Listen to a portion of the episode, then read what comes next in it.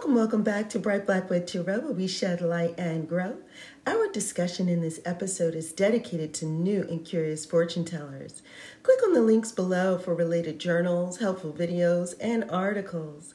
As always, you turn the wheel of fortune in your own life, so you're going to let your own intuition be the foremost leading guide.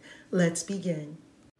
Picking back up where we left off in our review of symbols. Symbols. And so when you see images or hear certain key words, we're examining just an introductory to what it might mean to you um, in your divination practice or in your use of the cards and in your uh, self development, right? And tools for self development. So we have moved on to the kite.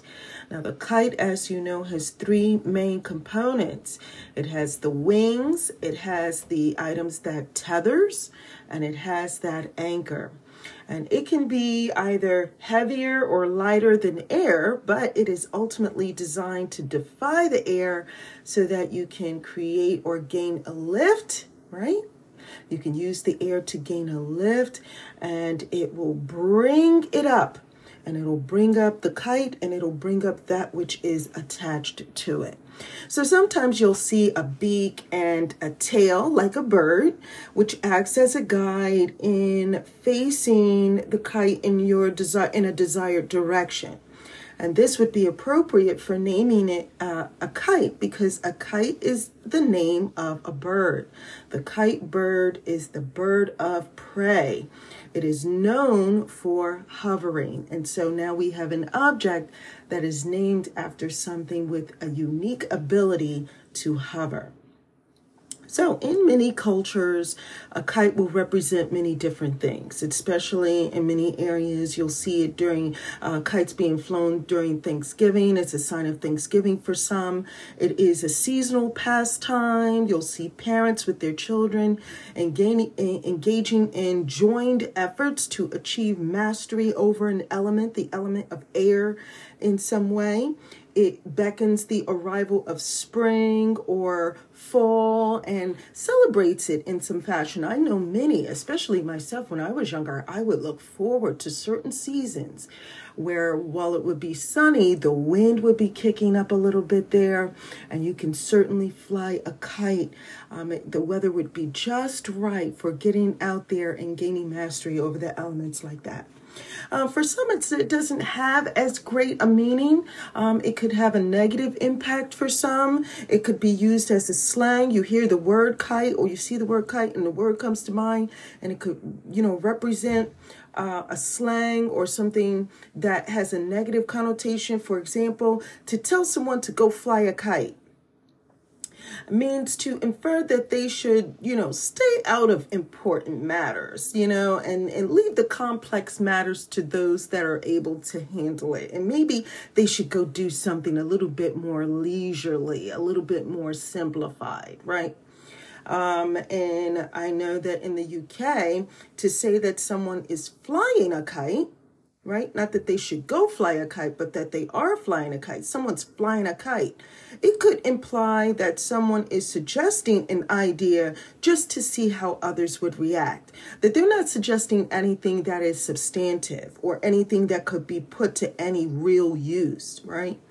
And so in some places, flying a kite is banned even because it could be a source or considered to be a source of distraction that keeps a person from engaging in more deeper thoughts, maybe perhaps more religious rituals, and um, you know, distracting one's focus from things that are more important, maybe maybe philosophical or something where a person is engaged in a ritual that is either outside or someplace where a kite might be that might be distraction is so a kite could represent a distraction.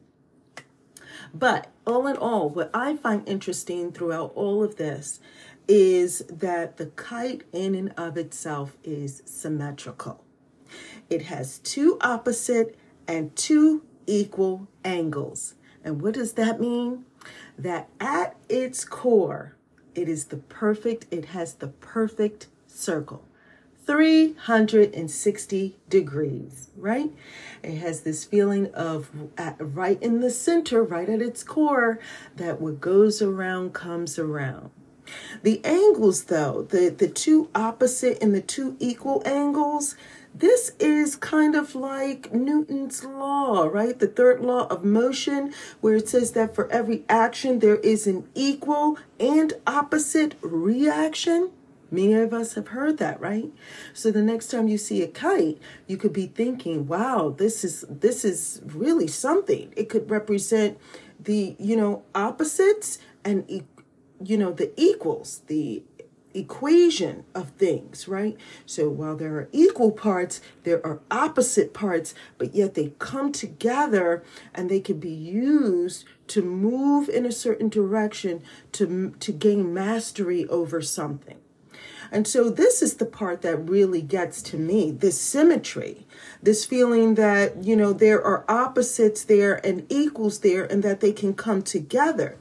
And this is really important in, in, in terms of the kite itself, but you can think about it in a more philosophical way is that, you know, in order for the kite to work, they say in order for you to be successful at flying a kite, you've got to stand with your back to the wind, right?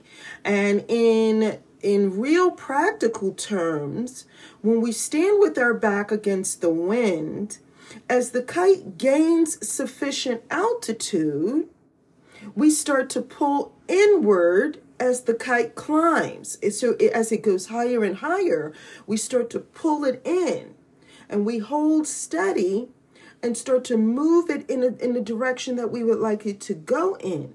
So while there are steady winds, we ourselves are holding it steady. And this is how we can have success in flying the kite, which goes so well with uh, the law of motion that for every action there's an equal and opposite reaction. Why? Because when the wind hits the front of the kite, and the air is being directed downward. On one when it hits the front of the kite that means that the air is being directed downward. But there is a force that is going on the other side that is moving in the opposite direction. And this is what pushes the kite upward. So this equal and opposites coming together, the equal and opposites on one side, you know, countering each other on one side. What it does is it's creating something that at its core is causing elevation. It's causing elevation. Something comes at you, and what you do is you hold steady and you allow this force to push you up. You use this push you use this force and you use it to propel you higher. And while there's a steady stream of winds coming your way, you use that wind to direct yourself, to elevate yourself, to move in the direction that you would like to go in. You pull in, you make sure that you pull inward so that you still have a grip on things, but you still are in control of the situation and you can gain mastery over something that would otherwise you would have no control over. Isn't that quite interesting? It's so quite interesting. So, the next time you see a kite, there are many things that you can think about. When you see a kite in the cards, or when you see a kite in imagery, maybe in the oracle readings, maybe in your visions or your dreams, exactly what is it trying to tell you? Is it asking you to hold steady against the winds, to put your back to the winds and use whatever winds are prevalent to propel you higher? Is it asking you to recognize that with every action there is an equal and opposite reaction? Is it asking you to take a look at what's going on at the core, right? That things operate in a 360 degree. Is it telling you to focus on more important matters? Or is it saying to you, go do something a little bit more leisurely? Go and enjoy your life? Is it asking you to be thankful? Is it asking you to celebrate the changes in seasons for which you're you are present for? Is it asking you to hover above something, to focus your energy on something, or is it asking you not to get distracted? So there are so many things to think about there. Give me your thoughts on what you are uh, thinking of when you see a kite. I'd love to hear from you. And uh, we're going to be moving on. I believe that next up we are covering the ladder. So stay tuned for that. And until next time, I'm so glad that you were able to join me. Thank you for joining me here at Bright Blackwood Tarot, where we shed light and grow. Now be sure to click on those links below. There are journals, tips, and tools for the new and curious. Now, if you have any comments, questions, or concerns, you know what to do. You're going to leave a comment below, or you're going to email me at brightblackwood at gmail.com, or you're going to go to brightblackwood.com and you'll either book a reading there. There's also uh, just for fortune tellers, you can do a reading for yourself. And if you want a second eye, there is a link to something called a fortune teller's consultation. And so you can book a session there. There are also blogs and videos like how to videos for those who are new.